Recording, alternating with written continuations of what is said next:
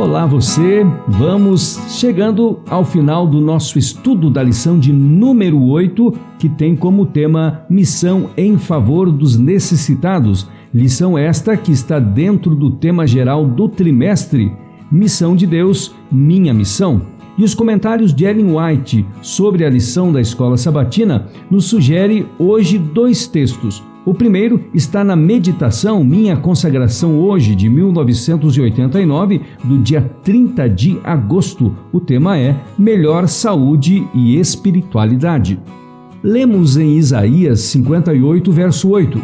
Então romperá a tua luz como a alva, e a tua cura apressadamente brotará, e a tua justiça irá adiante da tua face, e a glória do Senhor será a tua retaguarda.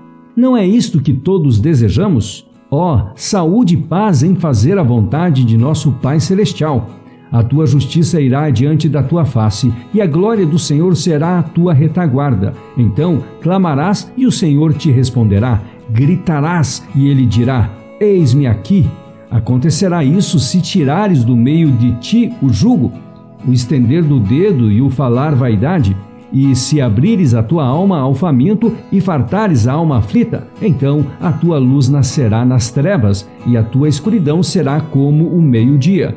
E o Senhor te guiará continuamente, e fartará a tua alma em lugares secos, e fortificará teus ossos, e será como um jardim regado e como um manancial cujas águas nunca faltam. Se agasalhares o nu e recolheres os pobres em tua casa e repartires o teu pão com o faminto, então romperá a tua luz como a alva e a tua cura apressadamente brotará. Isaías 58:8. Fazer o bem é um excelente remédio para a doença. O prazer de fazer bem a outros comunica aos sentimentos um ardor que eletriza os nervos, vivifica a circulação do sangue e produz saúde física e mental.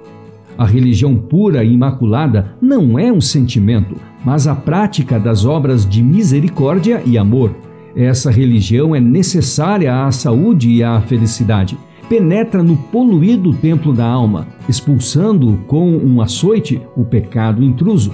Tomando o trono, tudo consagra pela sua presença, iluminando o coração. Abre as janelas da alma em direção ao céu, dando entrada à luz do amor de Deus. Com ela, sobrevém a serenidade e o domínio próprio, aumenta a resistência física, mental e moral em virtude da atmosfera do céu, à medida que um vivo e ativo poder enche a alma.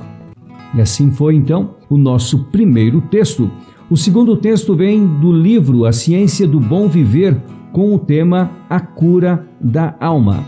E nós lemos: Muitos dos que iam ter com Cristo em busca de auxílio haviam trazido sobre si a enfermidade. Todavia, ele não se recusava a curá-los. E quando a virtude que dele provinha penetrava nessas pessoas, elas experimentavam a convicção do pecado e muitos eram curados de sua enfermidade espiritual, bem como da doença física.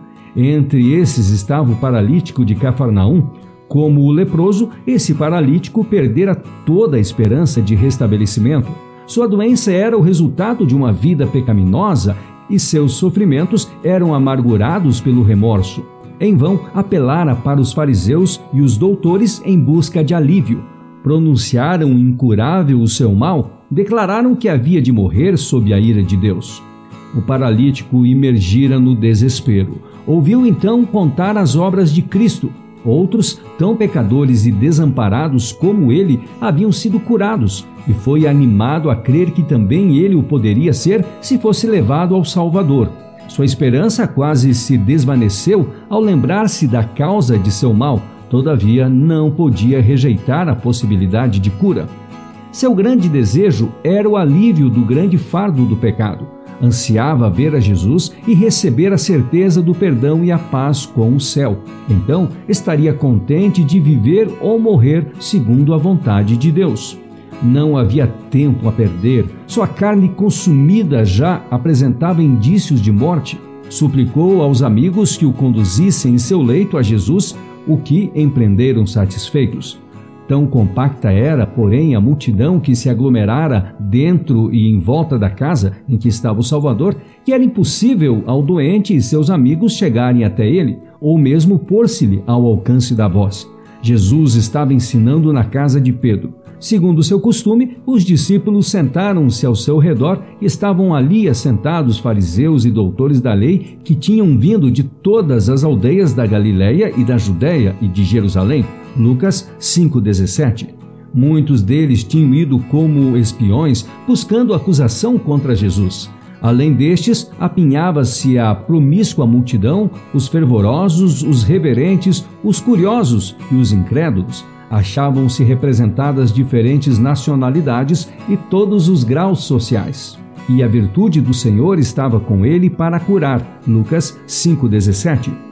O espírito de vida pairava sobre a assembleia, mas os fariseus e os doutores não lhe discerniam a presença, não experimentavam nenhum sentimento de necessidade e a cura não era para eles. Encheu de bens os famintos, despiu vazios os ricos. Lucas 1:53. Repetidamente procuraram os condutores do paralítico forçar caminho por entre a multidão, mas nulos eram os seus esforços. O doente olhava em redor com inexprimível angústia. Como poderia ele abandonar a esperança quando tão perto estava o anelado auxílio? Por sugestão sua, os amigos o suspenderam para o telhado da casa e, abrindo o teto, baixaram-no aos pés de Jesus. O discurso foi interrompido. O Salvador contemplou a dolorosa fisionomia e viu os olhos súplices nele cravados. Bem conhecia ele o anelo daquela alma oprimida. Fora Cristo quem lhe infundira a convicção à consciência quando ele ainda se achava na própria casa.